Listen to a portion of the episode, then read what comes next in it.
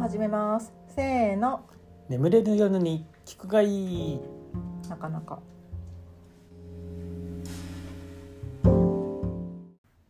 では今日のテーマは自分なりの暗記方法ということで暗記方法そうそう最近ほらひいさんはよく英語を勉強してらっしゃるからうんなんか方法は僕はね英単語に限ってだけどアプリを作ってるわ、作ってるわ、うん、アプリを使って覚えてるほあの英単語のあの語源を紹介するサイトがあってうほうほでそれをねなんか関連語とも出てきてこれいいよっていうのを日向に教えてもらってううんうんあこれいいなってでもまあ検索するのはね結構面倒くさかったんでああと思ってアプリ作って作って そうそうそうなんだかんだでもう1年ぐらい使ってるけど1年ぐらい作ってる そうそうめちゃくちゃ便利 めちゃくちゃ便利だったらリリースすべきなんじゃない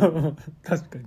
世の中の受験生のためにも、確かにね、うん、当時彼には教えたけど、うんまあちょっと使ってくれたかどうかは分かんないや聞いてないねまあ、50歳のおじさんが使ってていいなって思ってれば受験生にはよっぽどいいんじゃなか本ろ当うかにね毎日使わない日ないもんね本当にそれはもう即リリースですねう、ん本当やうんいや確かに毎日使えるな、うんうんまあまあいいと思う暗記する人たちにはすごくいいよね、そうそうそううそう、ん、私学生時代の話になるけどうん私は電車の中でこう覚えるっていうのと比べたことがあって、うん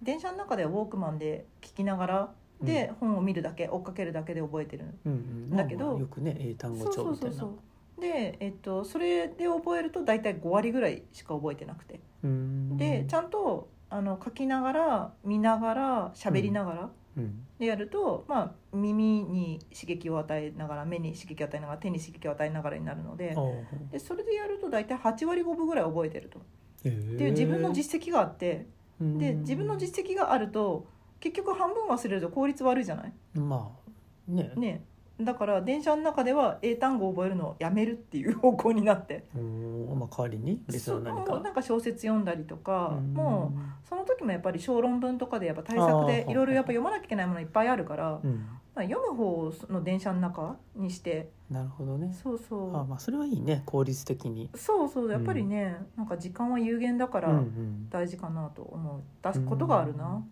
あとはあれだよねまあ何より私たちはもうどんどん年を取っていくの でもうまあねもうそろそろ覚えるのも追いつかないっていうお年頃ですよ。そうね脳脳が衰えてうん、海 馬が衰えて本当にねないやなかなか「ドラえもん」が来るまで待っているのも難し い暗記パン ね、うんまあパパンパンパンを食べないかんからね、そううね、ん、あれ暗記パン1枚にね1ページぐらいが限度だからね